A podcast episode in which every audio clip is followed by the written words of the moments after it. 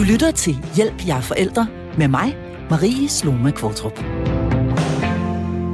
Det er nok de færreste forældre, som ikke relativt hyppigt bliver konfronteret med børn, som keder sig.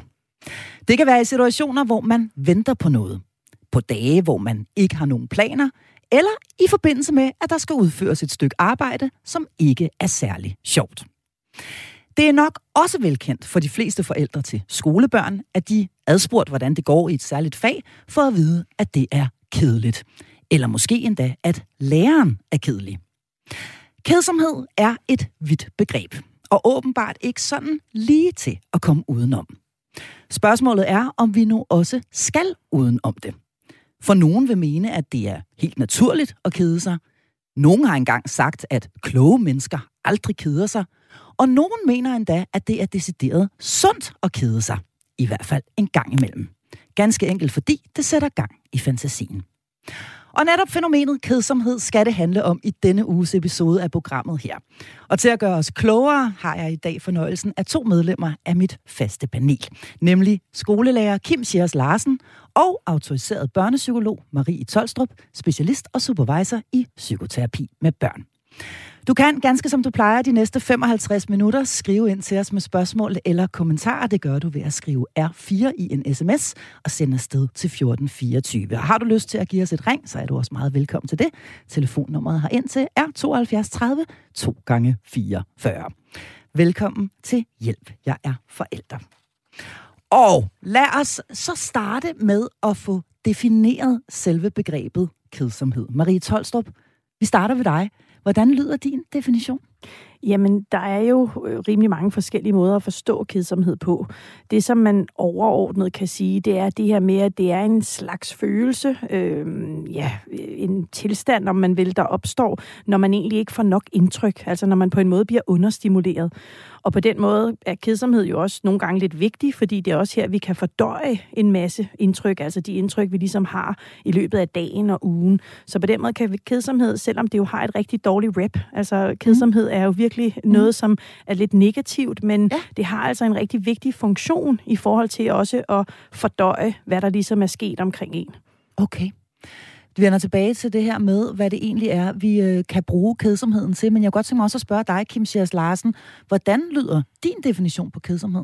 Jeg opfatter kedsomhed som, når jeg ikke vil lave de ting, som jeg har mulighed for at lave. Okay. Når du ikke vil lave de ting? Jamen, når den buffet af ting, som der er mulige for mig der, hvor jeg er, ikke er noget, jeg som sådan bider på, så har jeg jo ikke noget at lave, og så keder jeg mig. Ja, okay. Det er sådan meget enkelt og kort sagt. Ja, okay. Det er sådan, jeg oplever det. Ja.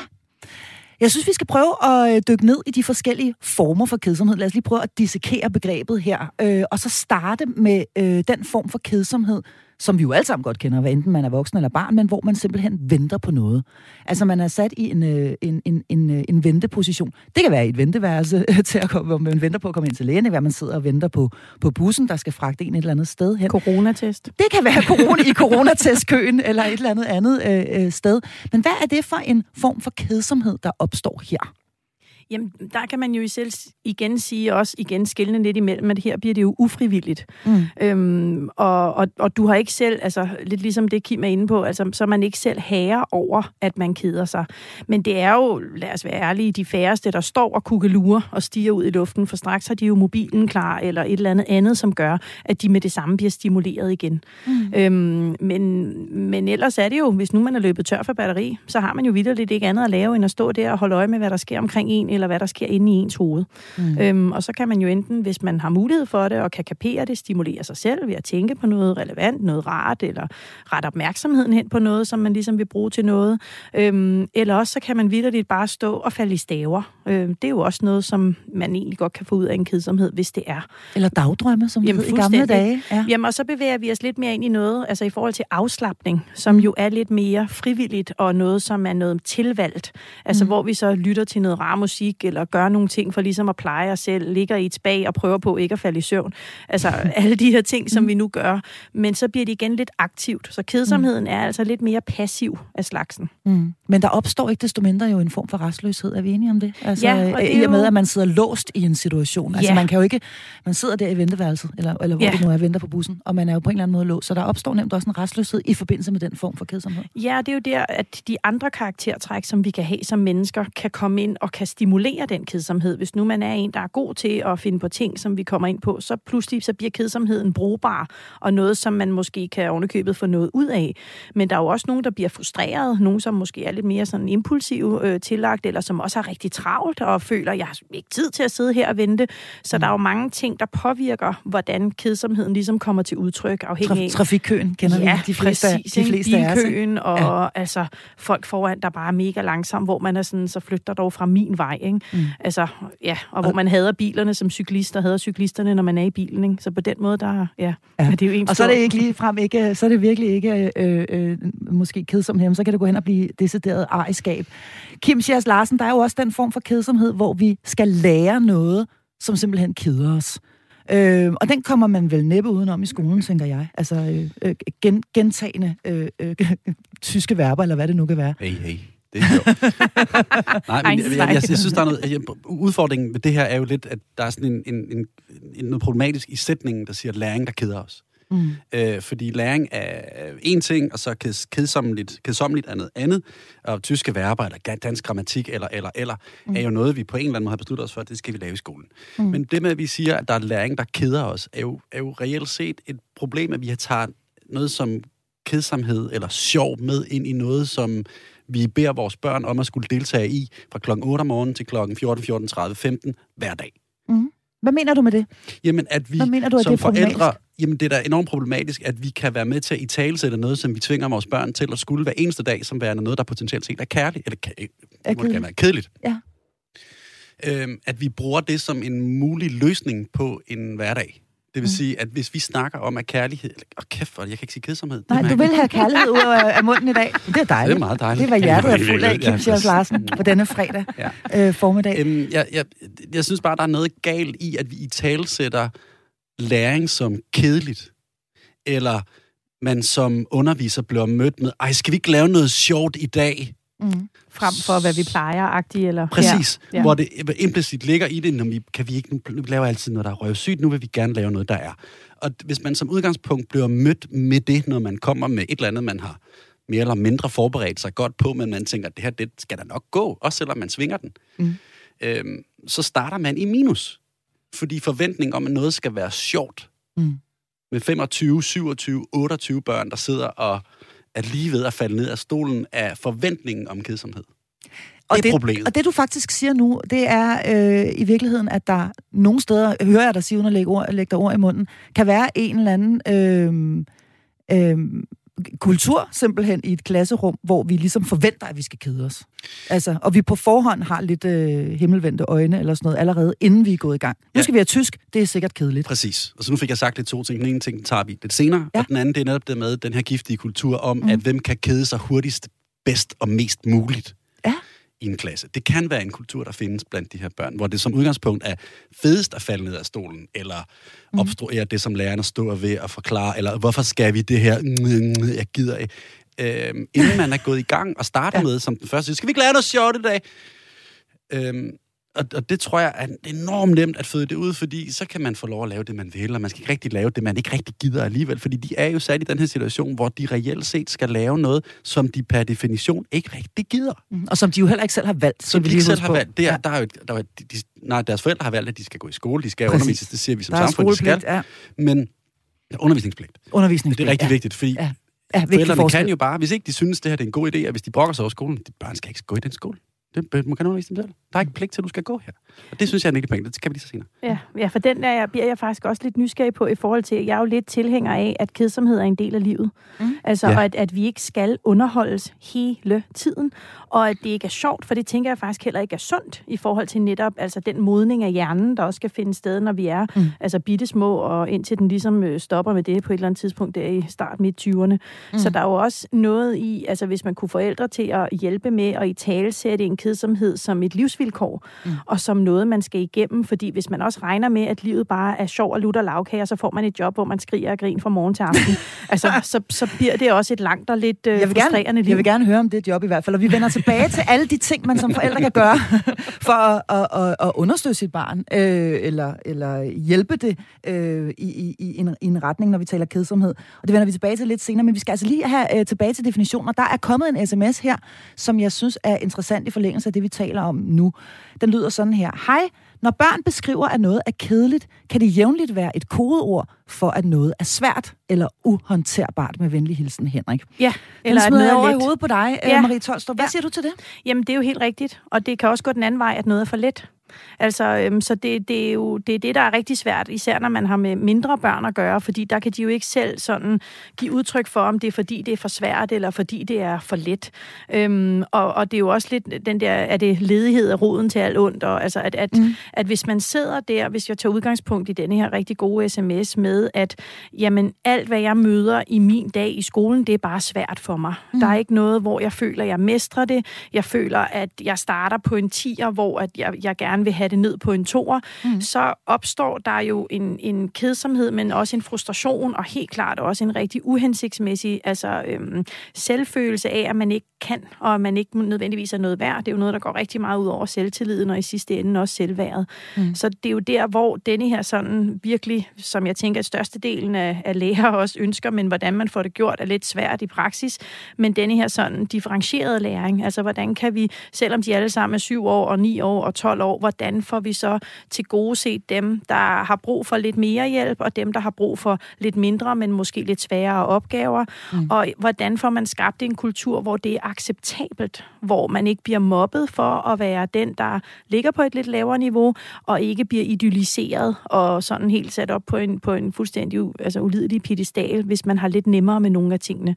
For oftest er det jo sådan, at man kan ikke have nemt ved det hele. Så kan det godt være, at man har nemt ved noget af det boglige og det faglige, så kan det være, at man slækker lidt mere på de sociale kompetencer måske, eller også så kan man have svært ved noget af det faglige, og måske være en, der ligesom netop har nogle kompetencer på nogle andre områder. Så der er rigtig mange ting, der kommer i spil i forhold til det, så det er lidt komplekst, kan man sige.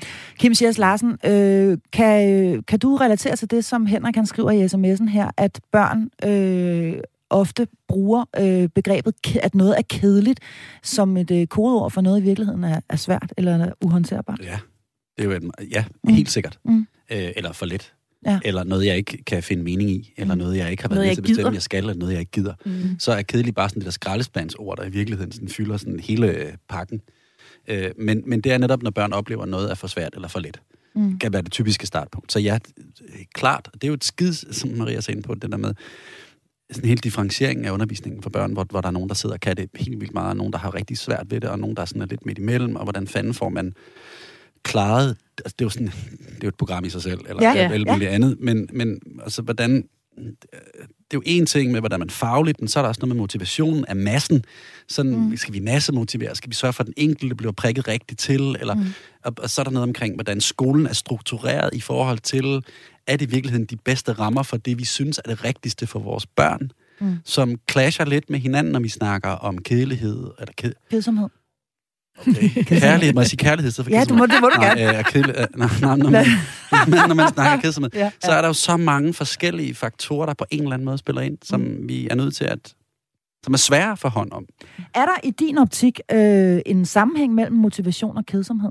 Altså, keder man som mindre, hvis der er tale om noget, man virkelig gerne vil være god til? Altså for eksempel. Altså hvis man nu for eksempel siger, jeg vil super gerne være hamrende god til tysk, fordi så kan jeg nemlig tale med min onkel, som kommer fra Berlin, eller hvad ved jeg. Altså hvis man har en eller anden form for motivation for at lære noget, vil man så kede sig mindre?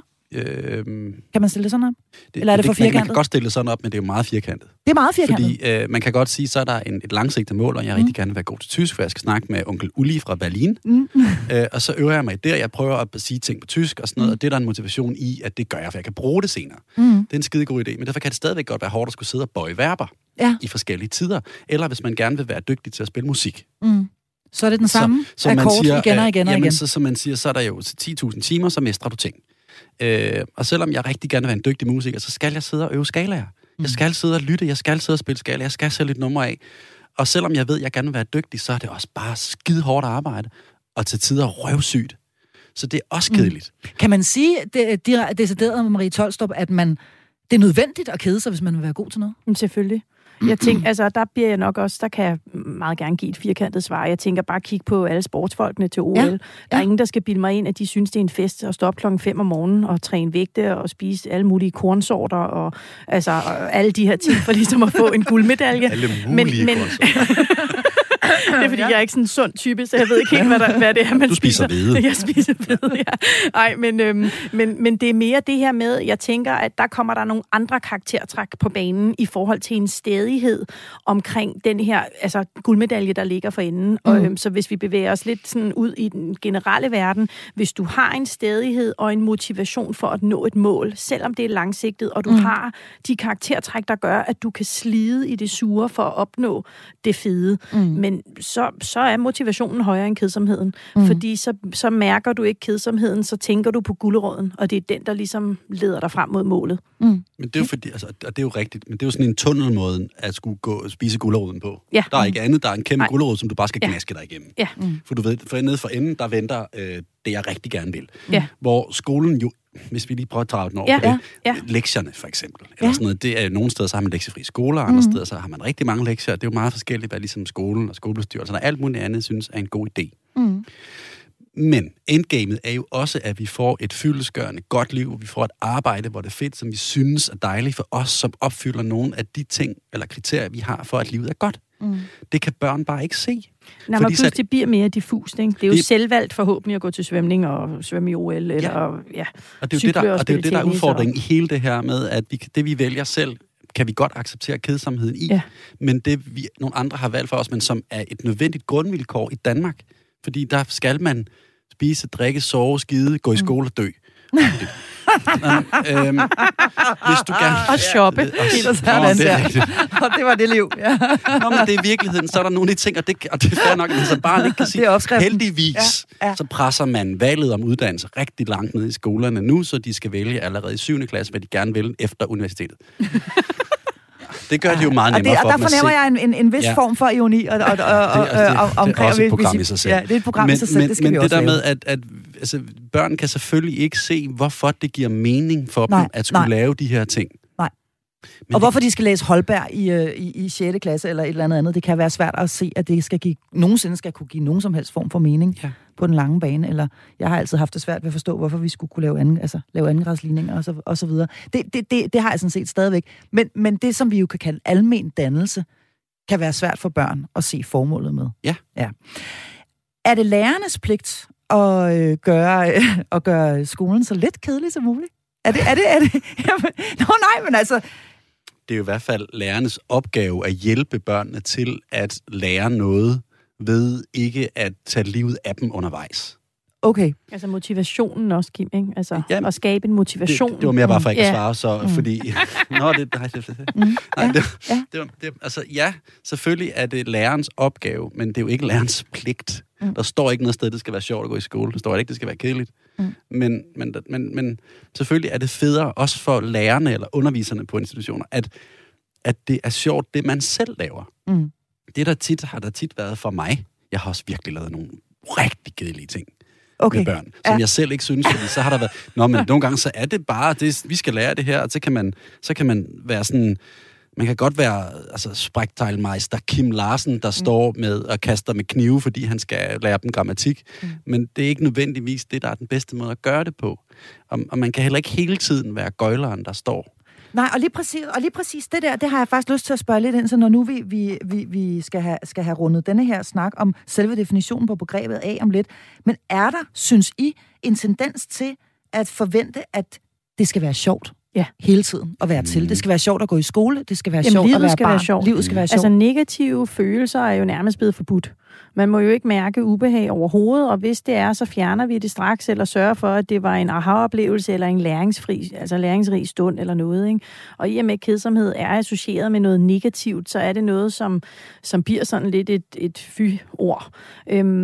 Og jeg tænker også det her med, at der er også noget... Det kan også være frustrerende at have børn, enten i skolen eller derhjemme, eller hvad ved jeg, der keder sig, fordi så er de mere, altså, så kræver de mere opmærksomhed fra forældrene og fra læreren ofte. Hvis det er, at man tager udgangspunkt i, at så er det de sådan, åh nej, jeg keder mig, hvad skal jeg lave nu og alt det her. Frem for, hvis de bare netop begynder selv at lave noget, som jo det alle håber på. Ja. Men denne her selvigangsættelse skal jo også opstå af, at der er kedsomhed. Du kan jo ikke forvente, at børn lærer at aktivere sig selv, hvis de aldrig får lov til at ikke at blive underholdt hele tiden. Så det er jo lidt ligesom, hvis vi også forventer selvstændige individer fuld med selvværd og selvtillid, så skal vi også holde op med at gøre tingene for dem, så de selv sådan set sjovt nok kan prøve det af og finde ud af, at de godt kan. Så der kommer også et paradoks i det, hvor at det jo kræver igen på forældreopdragelsens agendaen. Og det skal vi tale meget mere om, det her med, hvordan man kan forholde sig til kedsomhed som forældre. Har du noget at Ja, det er bare i forhold til, at sådan forældrenes kedsomhed i forhold til børn og børns, hele den snak, der er lige nu om forældre, der keder sig på barsel, hvor det er simpelthen så kedeligt at være sammen med mit barn. Det er bare sådan en... så er der selvfølgelig kommet en stemme, for der er mange flere mennesker, der kan skrive og sige noget om noget, end der kunne for 30 år siden. Det er bare interessant, der er en generation, som i virkeligheden italesætter, at det er kedeligt at være sammen med mit barn. Hvordan skal det barn så ikke vokse op, hvis far eller mor hele tiden har behov for stimulans, og det skal være fedt og sjovt og spændende, og ikke mindst udfordrende? Så det er en generel tendens, kan man sige, hos det moderne menneske, hos det moderne voksne, men også hos det moderne barn, at vi har en eller anden konstant, og det kan jeg vel regne ud, at I begge to vil mene, er digitaliseringens skyld, delvis i hvert fald, ikke? Måske. Ja, og man kan jo sige, jeg synes jo personligt, det er fair nok, hvis man når til et punkt, hvor man keder sig på barsel, fordi at det jo også handler om ikke at føle sig stimuleret. Altså kun at være sammen med et barn, som jo, man elsker det, og hvor er det dejligt, og hvor er det skønt, men man kan jo godt have en følelse og et behov for også at blive stimuleret intellektuelt, eller socialt, eller noget andet, som man savner. Så på den måde er det jo også et savn i forhold til en tilbagevenden til en eget liv, end ikke at have lyst til at være sammen med sit barn.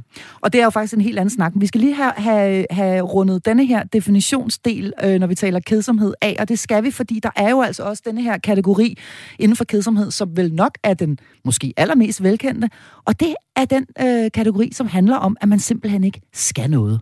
Det er måske lørdag, og der er ingen planer overhovedet, og det går altså meget ofte hen og opleves som urimelig kedeligt for vores børn. Ja, for børnene, skulle jeg sige. Ja, men i vores andres optik kan det jo sagtens bare være, at vi synes, nu skal vi slappe af. Er der forskel på at kede sig og slappe af, Marie Tolstrup? Jamen det er der jo. Altså, som jeg lidt var inde på, afslapning er mere selvvalgt, og noget, hvor man stadigvæk lidt aktiverer sig ved at gøre noget, der føles afslappende. Hvor kedsomheden er mere ufrivillig, og igen også er en, hvor man er mere passiv, og som jo også er nødvendig for at fordøje. Altså det er jo også der, hvor vi nogle gange kan blive lidt sådan, hvor at, nu står du der og dagdrømmer, eller nu står du og ser ud, som om du lige var væk et øjeblik, og det er jo fordi, vi nogle gange lige fordøjer nogle indtryk, eller nogle tanker, som vi måske har brug for at få lidt på plads på en eller anden måde. Og så er der jo også igen stor forskel på mennesker, og altså igen personlighedstræk og personligheder i det hele taget, fordi der er jo nogen, der ikke synes, det er fedt at kede sig, og som er gode til at sætte sig selv i gang, og som straks finder på noget. Og så er der andre, hvor at de synes, det er vigtigt at kede sig, og vigtigt at gå en lang tur og sidde på en bænk og kigge ud. Og på den måde kan man sige, men er det så egentlig længere kedsomhed, så er det vel også lidt afslapning og en aktivitet. Men det er mere, der findes ikke én formel for alle. Den tænker jeg også er vigtig at have med.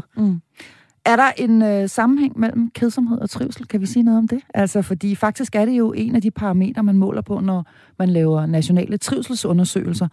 Altså i skolen, tænker du? Ja, i skolen, altså, hvor man ser, hvordan har børn i Danmark det egentlig?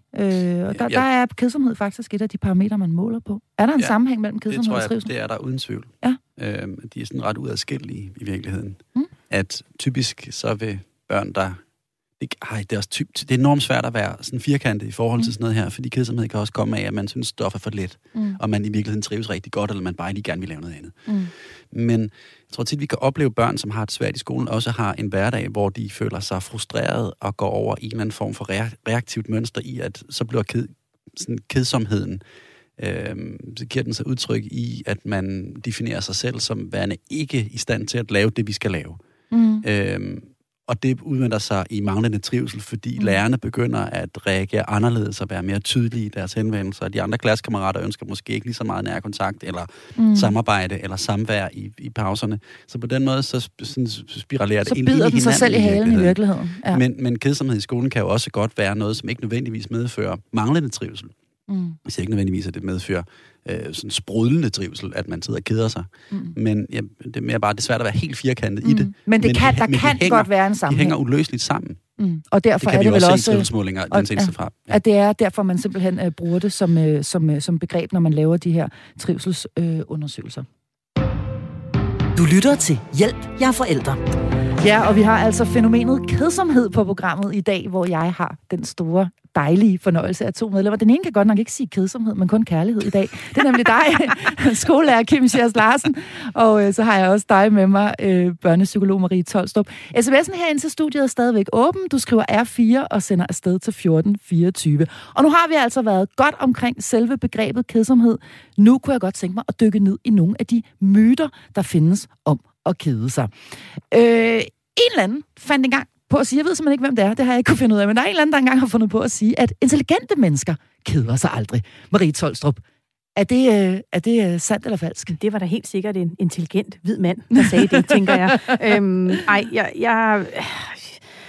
Jeg tænker, det handler om, at hvis man formår at stimulere sig selv og aktivere sig selv, så er det svært at kede sig. Men igen, så er vi jo ude i, om det er selvvalgt eller ej. Fordi hvis du sidder som barn i skolen og har et fag, som du enten synes er vildt svært, eller vildt let, eller bare rigtig kedeligt, og måske med en lærer, som har enormt meget viden, men ikke er super god til at formidle, for det er jo også noget af det, vi kan løbe ind i, folk, som er rigtig kloge, men som ikke formår at formidle den viden, de har, jamen så kan man jo godt komme til at kede sig, og er man så pludselig mindre klog? Altså, det tænker jeg ikke, at man kan sige så entydigt, som de siger. Det er nok mere sådan en forælder, man kan lide at svinge ud, når det er, at de bliver ved med at sige, at de keder sig, ikke? Altså, hvis du virkelig er klog, så lille den op barn, så burde du ikke kede dig. Nu spørger vi dig, Kim Sjærs Larsen. Det er en dårlig samvittighed, bare et øjeblik der. Nå, jeg er måske ikke klog. Udover at intelligens er afledt, ikke? Så man burde lige sådan huske på den. Det skal man lige. Kim Sjærs Larsen, du skal også have lov til at svare. Er der en sammenhæng mellem intelligens og kedsomhed? I din optik, altså vil du vurdere? Altså intelligente mennesker keder sig mindre. Det har jeg jo som sådan ikke noget belæg for at sige noget særligt fornuftigt om, da jeg jo ikke er inde i et felt. Men du keder dig aldrig? Jeg keder mig aldrig. Nej, okay. Det ved jeg ikke. Altså jeg tror, altså, det blev lige lidt. Må det være langhåret? Ja, det må godt være langhåret. Intelligens er jo så mange forskellige ting. Ja. Nå, men man kan sige, at det kan jo være, så kan man være god til at indgå i sociale fællesskaber. Det er en form for intelligens. Man kan være kreativ på alle mulige forskellige måder. Det være så fra tegne til at spille, til at skuespille, til alt muligt andet. Hvor evnen til at stimulere sig selv vel også er en eller anden form for intelligens, eller evnen til at kunne sådan bruge sin fantasi, eller det drive, man nu har til at lave noget. Der findes jo også mennesker, som ikke nødvendigvis har et drive til at lave noget. De gør dem jo ikke nødvendigvis mindre intelligente, end folk, der kan det. Men jeg tror da, at folk, som har en interesse, de synes er fed, har nemmere ved at overskue, især børn, en lørdag eller søndag formiddag, hvor jeg vasker tøj og vasker gulv og tør af, og fordi bare sådan går ikke rigtig. Man kan godt sige, at du kan jo hjælpe. Det er ikke sikkert, at de gider det. Ja. Og får jeg noget for det? Får lommepenge mandagen. Altså, du får noget aften. Får jeg noget ekstra? Ja, du kan få noget aften. Så tror jeg, der er mange situationer, hvor børn går over på en eller anden måde, kan blive det restløse i det samvær, vi forældre ikke har med dem, men bare det, vi er hjemme i fællesskab. Altså, vi er hjemme hver for sig, og så skal børnene selv finde på et eller andet. Det tror jeg ikke nødvendigvis gør dem mindre intelligente, at de har svært ved. Så det jeg hører, det er, at man kan faktisk vende rundt, og så kan man sige, at det i højere grad handler om ikke at være intelligent, men om at have en fantasi, altså som man kan bruge til noget. Yeah. Altså at man keder sig mindre, hvis man er udstyret med en veludviklet fantasi. Kan man sige det sådan? Jo, det kommer an på, om det er fantasien, der gør, at du holder op med at kede dig. For du kan jo også have en god fantasi, men det, du gerne vil udføre, kan ikke lade sig gøre. Og så vender kedsomheden jo tilbage. Så der vil jo også... Altså jeg kunne godt tænke mig at male et kæmpestort oliemaleri lige nu, mor. På mor og fars stue. Ja, lige præcis. Det kunne jeg vildt godt tænke mig. Not gonna happen. Så er du jo tilbage til udgangspunktet, ikke? Ja. Så man kan jo sige, at altså, nu er der jo ret mange sådan ret specifikke definitioner på intelligens, men det vil jeg lade børneneuropsykologerne om. Men det, som man i hvert fald kan sige, er, at jo bredere, eller jo mere sådan, man har en jævn, god begavelse, jo bedre kan man kompensere for de områder, hvor man måske har det lidt mere svært. Okay. Så man kan jo sige, at hvis der er noget, man har lidt svært ved, så er det jo en fordel at ligge stærkt på begavelsen, fordi så vil man kunne formå at vide, hvad man så skal gøre i forhold til at kunne kompensere. Mm. Men hvis vi netop bare går tilbage til lørdag derhjemme, hvor man har nogle forskellige idéer, man gerne vil føre ud i livet, så er det jo også, altså, jamen, hvad er der mulighed for? Hvad får man lov til? Hvad er der tid til? Hvad er der penge til? Mm. Og har man forældre, der ligesom forventer, jamen, det må du selv klare, eller kan de sætte en lidt i gang? Eller, altså, der er jo mange forskellige ting, der spiller ind. Lige præcis, og der er jo altså, i hvert fald er det min erfaring, meget, meget stor forskel på, hvor gode børn er til selv at finde på noget at lave. Og i den forbindelse har vi fået en lidt længere sms. Jeg læser den højt for jer her. Den lyder sådan her. Kære panel, det er virkelig et emne, som vi herhjemme ofte vender. Meget vigtigt. Udfordringen for os som forældre er, at vi er aktive og kreative typer, og som naturligvis gerne ser, at vores børn er engagerede og legende. Vi har 3 børn. De 2 store går til fritidsinteresser, men den yngste, Viggo, gider ikke noget, og han keder sig. Vi forsøger at sætte ham i gang med forskellige ting, men hans vedholdenhed er ikke just en olympisk disciplin for ham. Det er meget sjældent, at han selv finder på noget, og selvom hans 2 store søskende ofte forsøger at inddrage ham, kan han ikke holde interessen. iPad'en kan holde ham fanget i et stykke tid, men det er som om, han ikke kan være i det alene i længere tid ad gangen. Vi vil ønske, at vi kunne finde noget, han synes var fedt, og som gav ham sejre og følelsen af succes. Hvor starter vi henne? Vi har forsøgt alt fra basket til spejder. Kærlig hilsen Tone og Kim. Så en, man kan sige, i den grad relevant i forhold til kedsomhed. SMS her fra Tone og Kim. Jeg smider den direkte videre til dig, Marie Tolstrup. Hvad stiller de op med lille Viggo? Jamen, jeg bliver jo straks nysgerrig på, hvad siger de i skolen? Hvor gammel var det, Viggo var? Han er 7. 7, okay. Ja. Så ja, hvad siger de i skolen? Er det noget, som også kommer på spil i skolen? Mm. Er det noget, der kun er derhjemme? Og det er jo fordi, jeg går straks i gang med min lille psykologhjerne og kigger på, at det her er noget, som er en generel vanskelighed, eller er det simpelthen bare lidt en udfordring, som kommer til at gå i sig selv?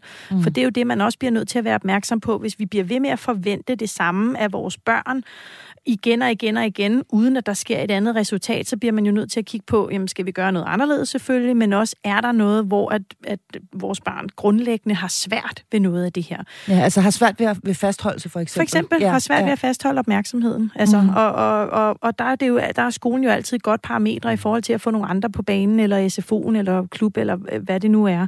Mm. Så det der med at spørge lidt bredere ud, og så måske også i forhold til Viggo, sænke forventningerne lidt. Måske skal han ikke forlanges at gøre noget i 2 timer, men måske 10 minutter kvarter ad gangen. Så han får en succesoplevelse med, ej Viggo, nu skal vi lave det her i kvarter, og så er vi færdige. Når det lille ur ringer, så har vi gjort det her. Sådan at man hjælper ham med at bremse ham lidt før tid, så han ikke har forventning om at gøre det, de 2 ældre søskende gør, hvor de måske kan fastholde sig selv lidt længere, og har en motivation og en dreven indre lyst til det. Mm. Så bliver det på den måde, han får nogle succesoplevelser i, at der ligesom kommer nogle færre tidsmæssige krav. Mm. Det kan tit være en fordel i forhold til det. Og ellers belønning. Det har vi jo været inde på før. Det vil være også en god ting. Direkte belønninger, så rækker Kim Sjærs Larsen altså hænderne i vejret her. Det går han også ind for. Men det her var faktisk et direkte råd fra vores kære børnepsykolog her, Marie Tolstrup, til jer, Tone og Kim. Tusind tak, fordi I sendte en sms. Jeg skal lige sige, at du er også hjertelig velkommen til, hvis du sidder og lytter med og har et indspark. Det du gør, det er, at du skriver R4 og sender afsted til 1424. Vi skal lige tilbage til myterne omkring kedsomhed. Fordi en anden myte, som den er faktisk også blevet vendt her i løbet af ugen inde i vores Facebook-gruppe, det er det virkelig rigtigt, at det er sundt at kede sig? For det er der jo, det har vi det jo med at sige. Det er sundt. Det er decideret sundt. Og det siger vi, når vi er rigtig trætte og ligger på sofaen og sådan råber, efter vi har sagt, kloge børn klæder sig aldrig, så siger vi, det er sundt at kede os. Ja, min far har gjort rent hele dagen. Jeg er rigtig træt nu. Jeg er nødt til at spørge jer, er det rigtigt, at det i hvert fald kan være sundt for børn at kede sig? Jamen det kan det i et vis omfang, fordi det er jo der, vi fordøjer. Mm. Men jeg vil nok sige, at det er jo ikke sådan som direkte kedsomhed, at man bare sidder og sådan, og er helt ugidelig. Men det der med, at man har en aktivitet, hvor der måske er lidt ro på, hvor man sidder og dimser med nogle ting, farver noget, malebøger, hvis vi taler om de mindre børn, går tur, ligger og slænger sig på tæppet, hvad det nu kan være. Altså noget, hvor at hjernen får ro og får fred. Fordi hvis vi er i gang fra vi vågner, og til vi altså lægger os ned med hovedet på puden, så er det jo først der, hjernen kan egentlig fordøje alle de indtryk, der har været i løbet af dagen. Og så er det også typisk der, at børnene går i gang med sådan, ej okay, mor, far, og så sagde, og så gjorde, og man er sådan, nu er klokken 8:30, og nu skal du lukke din lille mund og de små øjne. Og det er jo klart, hvis der ikke har været ro på til det før, altså, så er det jo der, spørgsmålene kommer, men hjernen har faktisk også brug for passivitet og ro på. Og vi har fået en sms her, så meget apropos det, du siger her, bare lyder kedsomhed af den mentale pause mellem to aktiviteter med venlig hilsen Arne. Ja, fuldstændig. Så en mental pause i virkeligheden, ja, som af børn kan opleves som værende kedelig. Ja, fordi det er oplevelsen af det, der er det væsentlige, det vi snakker om her, hvor vi snakker om at skulle fordøje noget, eller vi skulle slappe af, eller... kontra at vi keder os. Fordi det er jo to meget, meget, eller tre, lad os sige to meget forskellige måder at opleve situationen, kedsomhed på, eller afslapning på. Og der må man jo bare sige, at kedsomhed er negativt ladet, hvor afslapning er positivt. Ja, afslapning er zen og yoga og spa, ja, ikke? Det forbinder vi med noget dejligt, jo, men hvor at kedsomhed er noget negativt, ikke? Det er næsten et skældsord. Men det er netop det der med, at vi... og det synes jeg er ret interessant i forhold til det her med, at vi snakker om kedsomhed som noget, vi skal opleve, men alligevel, så bare i vores lille snak her, så bliver der hele tiden snak om, at vi er nødt til at fylde noget indhold ind i det, så det ikke bliver ægte kedsomhed, men det bliver en aktivitet, der stimulerer et eller andet, om det så er stimulerer at slappe af. Det vil sige, at kedsomhed får aldrig lov til at... Og bare det er måske egentlig fint nok, fordi kedsomhedsbegrebet er som sådan en eller anden restløshed, enorm irriterende fornemmelse i kroppen. Men den findes, hvis vi hele tiden søger stimulans ind i den. Så bliver vi også mennesker, der hele tiden kræver stimulans.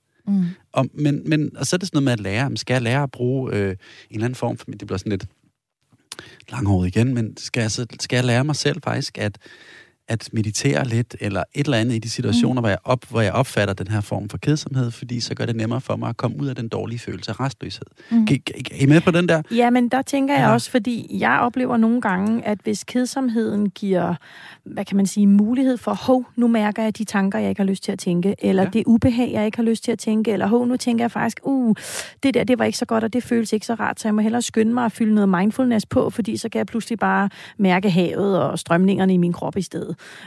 Så bliver det jo en form for flugt fra tankevirksomhed, og det frem for afslappning. Og det er præcis, at hvis vi hele tiden søger at følge det ud med noget meningsfyldt, eller noget, der skal berige os i et eller andet omfang, så kan vi på et tidspunkt måske fjerne hele kedsomheden, fordi så er vi stimuleret hele tiden, men det er jo måske heller ikke sundt for hovedet. Altså, det er jo i virkeligheden det, som jeg vil kalde for afledning, at vi konstant afleder og siger, nå, men sidder du der og keder dig, lille skat, ved du, at du får da min telefon, så kan du lige se et afsnit af Gurle Gris, eller nu skal vi ud til familiemiddag, men teenageren synes, det er kedeligt, jamen så kan han få lov til at ligge og se en YouTube-videoer over i Tante Gretes sofa. Er vi i virkeligheden gået hen og blevet en generation af kedsomhedsforskrækkede forældre? Det tror jeg. Men vi vil også gerne motivere vores børn til at gøre noget. Altså det være så i hjemmet eller i skolen, eller hvor det nu er. At vi vil jo gerne ligesom hjælpe dem i gang med noget. Og det er jo selvfølgelig, det kan være det en misforstået måde at se vores børn på, at vi skal hjælpe dem i gang med at komme ud af der, hvor de har det lidt svært, fordi de lige keder sig. Men jeg tror, det for mange er, det er jo et godt hjerte. Det er jo ikke... det er jo 100%, og nogle gange er det også, fordi det er det, der er det nemmeste. Jeg er også bare nødt til at sige, i hvert fald hvis jeg taler for mig selv. Altså, det der med at kunne klikke sig væk ind i noget andet, det er da helt sikkert for mange forældre, og har det også været for mig som skilsmisseforældre på et tidspunkt, hvor man har et barn, som på en eller anden måde begynder at forstå sådan iPadens lyksaligheder, og forældrenes de samme. Er det da fedt at bare, skal vi ikke lige her? Jo, men så er der er også noget i tiden, hvor, synes jeg, at forældrene i høj grad får presset ned over dem, at hvert et øjeblik sammen skal der nærmest være noget betydning eller noget vigtigt i. Om det så er, her lærer vi at være sammen, og her lærer vi at være sociale, og her lærer vi at mærke efter og anerkende. Altså, det er også som om, at der skal hele tiden en betegnelse ind over fra hver et socialt samspil, vi har med vores børn, hvor det der med at kede sig, det nærmest bliver et fyreord, men også også sådan lidt en nederlags, altså en falliterklæring. Altså det, du siger nu, det er i virkeligheden, at det, at vores børn synes, at noget er kedeligt, det i virkeligheden falder tilbage på os som forældre, som værende, som så bliver en form for utilstrækkelige. Altså jeg har ikke formået at lave en super fed weekend for mine børn, fordi de har faktisk kedet sig. Ja, og når de nu kommer i skole mandag morgen og siger, har jeg haft en god weekend, nej, jeg har kedet mig. Ja. Det gør faktisk mig til en mindre god mor. Det er der i hvert fald nogle forældre, der kan blive ramt af. Ja. Og der vil jeg jo altid sige, at det skulle man virkelig bare stikke op et vist sted, fordi at det er da totalt en sejr at acceptere, at nogle gange keder ens barn, så at man, sådan var det den her weekend. Ikke? Det tak skal du have, Marie Tolstrup. Ved du hvad, det er jeg virkelig glad for her fredag formiddag, hvor weekenden den står for døren. Fuld af kedsomhed. Ja, fuld af kedsomhed. Så det vi i hvert fald kan sige, det er, at det er meget, meget svært at sige, om den er decideret sund. Det er den ikke altid, men den er i hvert fald kun i sjældne tilfælde decideret skadelig. Det skal vi dog alligevel lige omkring det her med, når når der bør være alarmklokker, der ringer, Marie Tolstrup, fordi der er jo altså også en kategori af kedsomhed, som ikke er sund, og som vi bør være opmærksomme på. Altså, der er ting, vi skal holde øje med i forhold til børn, der keder sig for meget, hvis vi kan sige det sådan. Ja, altså, og det er jo nok, jeg vil nok sige især, hvis det er, at der kommer andre faktorer ind over, såsom tristhed eller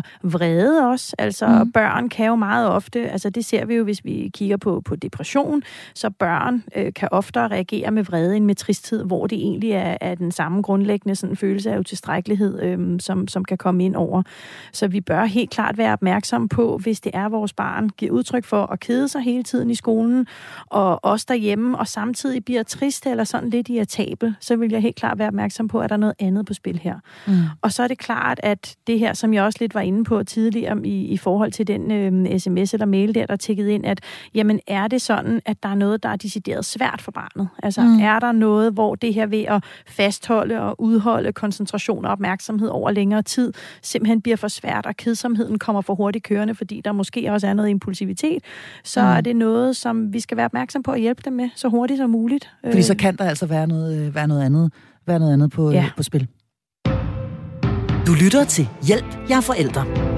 Ja, og jeg har børnepsykolog Marie Tolstrup og skolelærer Kim Sjærs Larsen med mig i studiet i dag, hvor der er kedsomhed på programmet, men jeg synes i hvert fald, det er alt andet end kedeligt. SMS'en er stadig åben ind til studiet. Du skriver R4 og sender afsted til 1424. Og nu, hvor vi har været godt omkring selve begrebet kedsomhed og nogle af de myter, der også knytter sig til det, ja, så skal vi altså her til sidst lige ned i den famøse værktøjskasse. Vi skal simpelthen tale om, hvordan vi som forældre bedst understøtter, hvis man kan sige det sådan, vores børns kedsomhed. Og Marie Tolstrup, lad os lige starte hjemme i privaten en gang.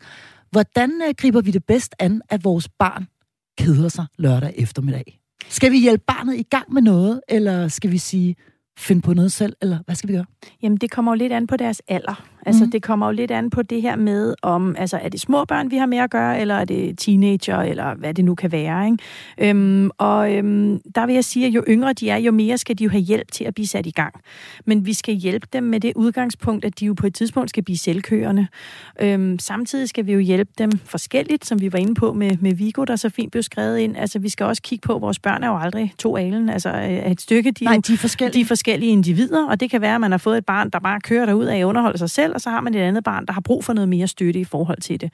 Og det er jo der, det bliver dejligt komplekst at være forældre, fordi så troede man lige, man havde styr på det, og så kom der en anden, der var helt anderledes. Ja, så jeg vil sige, at der er der et ansvar for at prøve at sætte vores børn i gang, men man kan også med rigtig god samvittighed sige, nu har jeg skabt underholdning fra klokken det til klokken det, nu kører den altså på jeres batterier resten af tiden.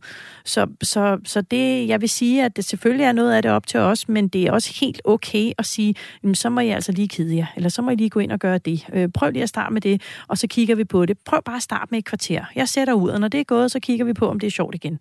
Fordi det her med, især med de små børn, eller yngre børn, at gøre det sådan tidsbegrænset, så kan de ofte bedre udholde det.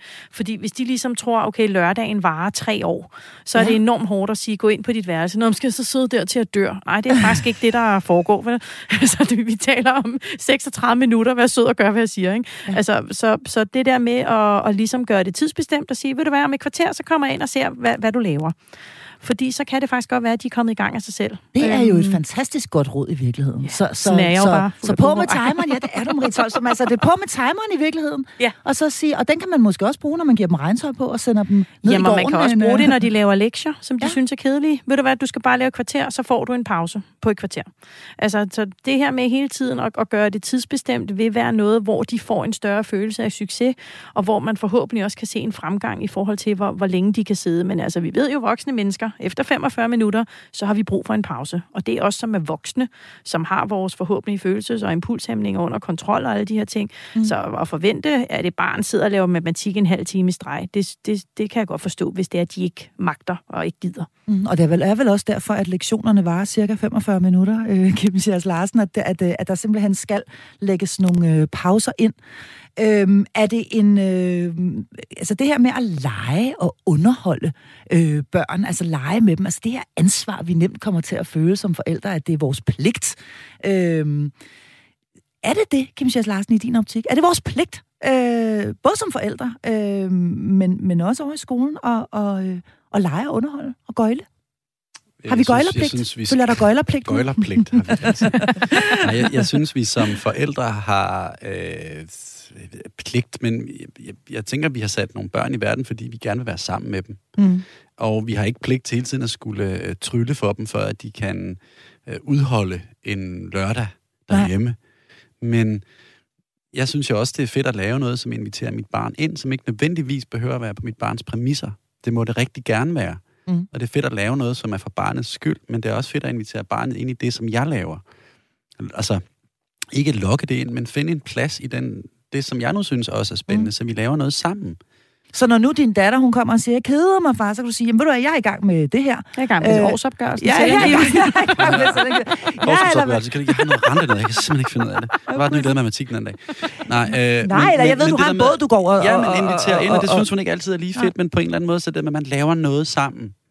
At vi foretager os et eller andet med hinanden, det være som, eller ved siden af hinanden. Det kan også være, at jeg sidder og laver noget, og hun sidder og laver smykker ved siden af, men vi foretager os noget i samme rum.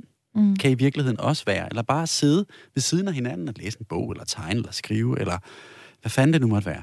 Mm. Det har i hvert fald virket hos os. Jeg har ikke brugt det her med, og det er jo selvfølgelig meget individuelt, men det her med at sætte tid på. Jeg kan godt se det fede i, at så ved du, så er det kun et kvarter, men vi talesætter også, så skal du kun udholde smerten i et kvarter. Mm. Så det vil sige, at vi siger, at det, du skal, det er smertefuldt. Du skal kun klare det i et kvarter. Mm. Eller svært. Nå ja, men vi konnoterer det med et eller andet end det nødvendigvis behøver. Jeg synes egentlig, jeg har virkelig synes, det der med, kom, så gør vi lige på tid. Men jeg har sådan altid mærket efter, så kan jeg mærke, at hvis jeg selv skal noget på tid, så er jeg fokuseret på, hvornår timeren ringer. Mm. Det vil sige, at jeg får egentlig ikke udbytte af det rumtid, jeg arbejder af noget, indtil timeren ringer. Jeg sidder og tænker, hvornår er det, jeg tjekker den og sådan noget. Så på den måde har det ikke virket for mig. Så på den måde er man også forskelligt indstillet i forhold til det. Det skal man jo i hvert fald mærke som forældre på sit barn, om det giver mening. For hvis det gør, er det en mega god idé. Mm. For det giver alle et rum. Mm.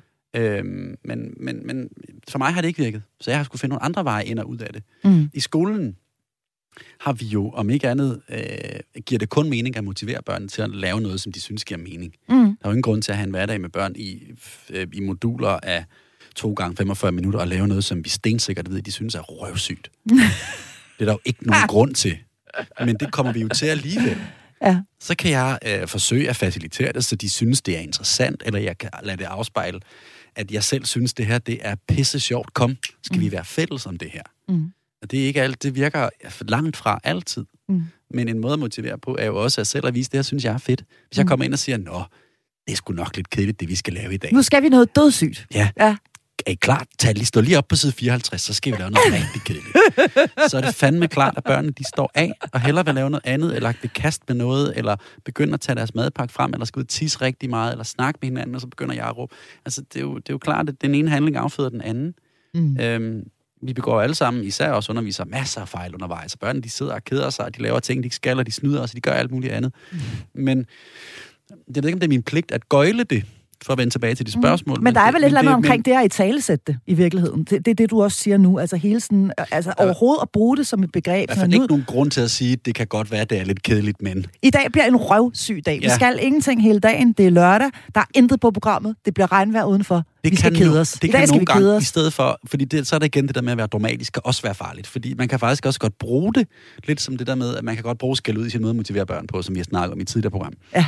Hvor man også godt kan bruge det som en, ja, nu er vi lige fælles om at lave noget, der måske er kedeligt, med den tiltro til, at jeg faktisk godt kan gøre det så fedt, at jeg får dem vendt om. Så den forventning om kedelighed blev faktisk vendt til noget, som var endnu federe end bare den der, det skal nok blive meget godt fornemmelse, de kunne have, inden vi startede med noget. Mm. Så man kan i virkeligheden også starte med at sætte barnet så lavt, hører jeg dig sige, Kim Sjærs Larsen, og sige, der kommer intet sjovt til at ske i dag overhovedet, whatsoever. Vi skal simpelthen kede os hele dagen. Så vinder man nemlig hurtigt. Der er et kedelighedstema herhjemme, hvor vi skal have kedelig mad. Vi skal overlære Larsens tips og tricks. Og så kan man faktisk i virkeligheden kun ende med at blive positivt overrasket, Marie Tolstrup. Er det et nyt trick, du vil anvende som børnepsykolog? Jeg tænker, altså sådan, det er jo lidt ud fra præmissen, livet er elendigt, nu kan det kun gå fremad, ikke? Altså, jo, lige præcis. Jo, jeg tænker, ja, det er nok ikke lige den, jeg ville gribe an. Altså, jeg er jo mere til netop altså, motivation og belønning, og det tror jeg, man kommer langt med. Og så må vi jo også huske på alle dem, der sidder med 3-4 børn plus, og som ikke bare lige kan sidde med deres lille barn ved siden af og tegne. Jeg sad straks og tænkte, det tror jeg aldrig, jeg har oplevet i mit liv, Kim. Det der, det synes jeg, det lyder rigtig hyggeligt og rart og meget sendagtigt. Ja. Men der er forskel på... det er der, og især hvis du har dem i forskellige aldre. Altså, hvordan møder du alle deres behov en lørdag, der ved dig alt andet lige være 1 eller 2 af dem, hvis du har et par stykker, der keder sig. Og så det har man nogle små nogen, der spaner rundt ude i udstillingerne i tøjforretningerne, mens de store kigger på tøj og sådan noget. Det er altså der er jo mange måder, det kan gøres på, og på den måde oplever jeg også, at jo flere børn nogle gange forældrene får, jo mere afslappet bliver de omkring det, for de ved bare, at der er ikke noget at gøre. Ja, plus det, jeg vil sige, det er, at det vil næsten... Altså, sådan er det i hvert fald hjemme hos mig. Per definition altid være kedeligt for nogen af dem. Præcis. Det, der ligesom er på programmet, ikke? Fordi det her med at gå i hendes og Maurits og købe underbukser til teenagerne, det er knap så sjovt for dem, der er 5 år, ikke? Jo. Altså, og omvendt, så er det måske knap så sjovt at være på legeplads, når man er teenager. Ja. Men sådan er det. Ja. Kan der være noget sundt i det? Altså, skal vi have dårlig samvittighed over? Er det okay, Marie Tolstrup? Ja, selvfølgelig er det det. Ja. Altså, jeg har det sådan, de har det jo fremragende, mange af de unger. Så altså, hvis det værste, de kan opleve en lørdag, er lidt kedsomhed. Et eller andet sted, det er jo et privilegie, altså at få lov at kede sig. Det betyder jo, at man har mulighed for det. Nu sidder Kim Sjærs Larsen med armene oppe over hovedet. Det er nemlig fuldstændig rigtigt, at kedsomhed er et privilegie. Nej, er det det? Det er da sindssygt vigtigt. I hvert fald i vores sådan del af verden. Der, hvor vi er, og det er også det, vi er nødt til at tale ud fra, fordi vi kan jo ikke tale ud fra alle andres. Men det er da et privilegie, og det er virkelig godt set. Og pointen med meget af det, vi snakker om, synes jeg også er vigtigt, at ja, de må fandme godt kede sig, for livet er ikke bare beruselse og heavy petting hele tiden. Mm. Det er også noget, der måske er helt almindeligt brunt og sofa og dårligt tv-agtigt. Mm. Det må det gerne være. Ja.